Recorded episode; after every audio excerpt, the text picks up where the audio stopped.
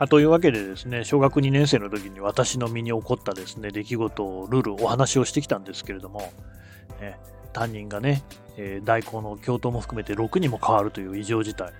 こういう経験したことある人は、まあ、多分いないんじゃないかなと思いますよ。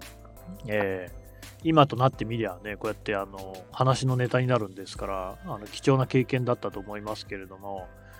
自分の子供にもし同じことが起きていたらと思ったらたまったもんじゃないですよね。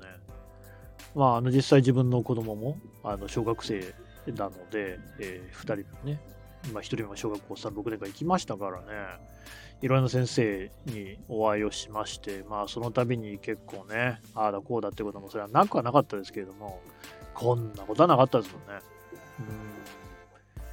明らかに私のその自我の形成にも影響があったと思いますよ。だって小学2年生ってやっぱりそ本当にあの多感な時期だし、言語とかもその辺でね、固まってくるなんてよく言うじゃないですか。8歳、9歳ぐらいまでにいろんなものって固まってくるんですよね。性教育とかもそれまでに施した方がいいよって言いますよね。えー、10歳とかを超えちゃってくると、もうやっぱいろんなことをなんか、真面目に受け取れなくなる。先入観なくいろんなことに取り組めるのってその辺までだっていうようなね、話ありますよね。性教育も恥ずかしがったり、なんか変に笑いにしちゃったりして、ちゃんと聞けなくなっちゃうみたいなね。うん。っていうすごい大事な時期、小学校の低学年ってそうだと思うんですよ。に、このありさまですからね。うん。あだからもう、あの、本当に私ね、えー、すごくここで、えー、体感したというか、考えたのが、ああ、教師、先生って全然信用できないなってことなんですよ。あの、多くの方にとって、いや、私もその1年生の時はそうだったんですけど、先生ってすごくこう、なんていうか、あの、まあ、重要な存在じゃないですか。大きな存在。あの、もう親と同じぐらいに大きい存在なんじゃないかなって思うんですよね。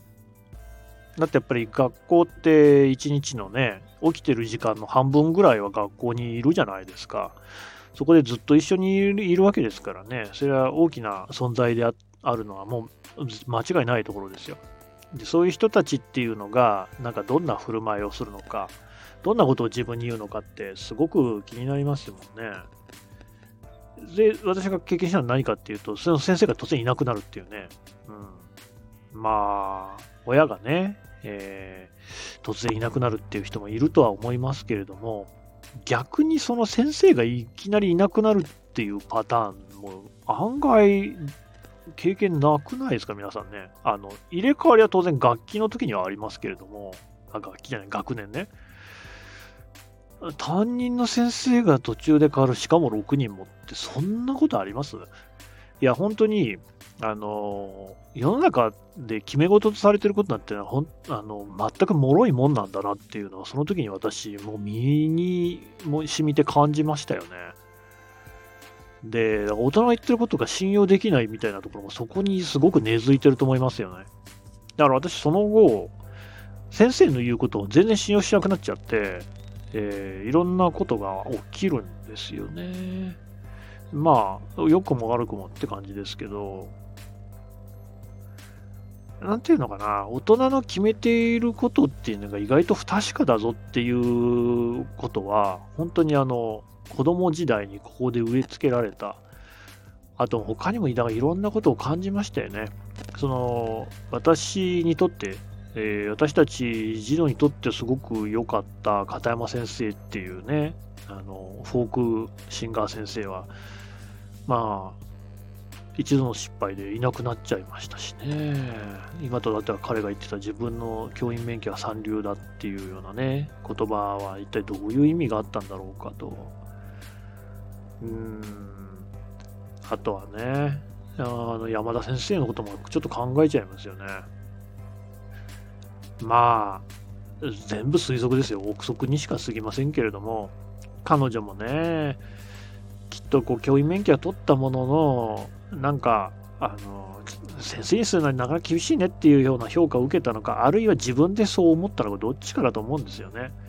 ちょっと自信ないなって。それがなんか、たまたまお鉢が回ってきちゃったら、やっぱりうまくいかなかったっていうね。あの子供私のね子供たちが通っている学校でもそういう学級崩壊の話ってのは聞くんですよ。あの幸いうちの子供たちが行っているクラスではそういうことはないんですけどや同じ、ね、学年だったりその近くの学年だったりそういうことが起きてますよって話は聞くんですよね。まあ先生も人の子ですからそういうことも当然あるとは思うんですよ。ね。えー、要するに仕事なんで労働ですからあのうまくいくときいかないときってのは当然ある適正不適正っていうのがありますからね。ああ、でも、うん、まあ彼女もね、ああいう経験をしてしまうと、きっとこう、教員としてその後も活躍するっていうのはね、なかなか厳しい道だったんだろうなと、まあ本当に全然知りませんけど、そのどうなったのか、いうことは思いますし、ね、きっとでも先生になろうと思ったのにはね、理由もあったんだろうし、いやー、いろいろ考えますよね。そしてね、結局その、千葉先生っていうね、すごいあのスーパーおばあちゃんがやってきて、すべてをこうですね、ビシッとしていったっていうね。あの、私は別にその、なんていうか、規律とか、全然好きなタイプじゃないんですよね。ガバナンス嫌いって前も言ったような気がしますけど。ただまあ、その有用性みたいな認めざるを得ないと思ってるところもありまして、それは千葉先生の経験からですね。うん、やっぱあの、千葉先生は全然体罰とかを振るう人ではなかったですけれども、ある種の暴力性、だ言葉とかめっちゃ厳しかったですから、お前何やってんだっていう感じだったんで、そんなことね、2年生になってから言われたことない。1年生の時の奈良先生もそんな言い方しなかったから、なんか、あ、大人は、その舐めちゃいけない大人っていうのをそこで初めて見てる感じがありますよね。先生っていうのが、こう、そこまで、なんか、子供の目から見ても、ろくでもない人が多かった中で、千葉先生はこれちょっと舐められないぞと、手強いぞという感じをこう、バンバンに出してたんですよね。なんかそういう、その、それってある種の権威性じゃないですか。ね。でも、権威性が必要とされる段階あるなと。それからやっぱ人間にはその動物性みたいなどうしたってあるなと思うんですよ。そうやってその小学2年生の私の時のクラスがガサガサガサガサしたのもやっぱりね、あの、理屈とか理性とかっていうものが伴わない。とりわけ子供はそうですよね。圧倒的な力社会だし、あの、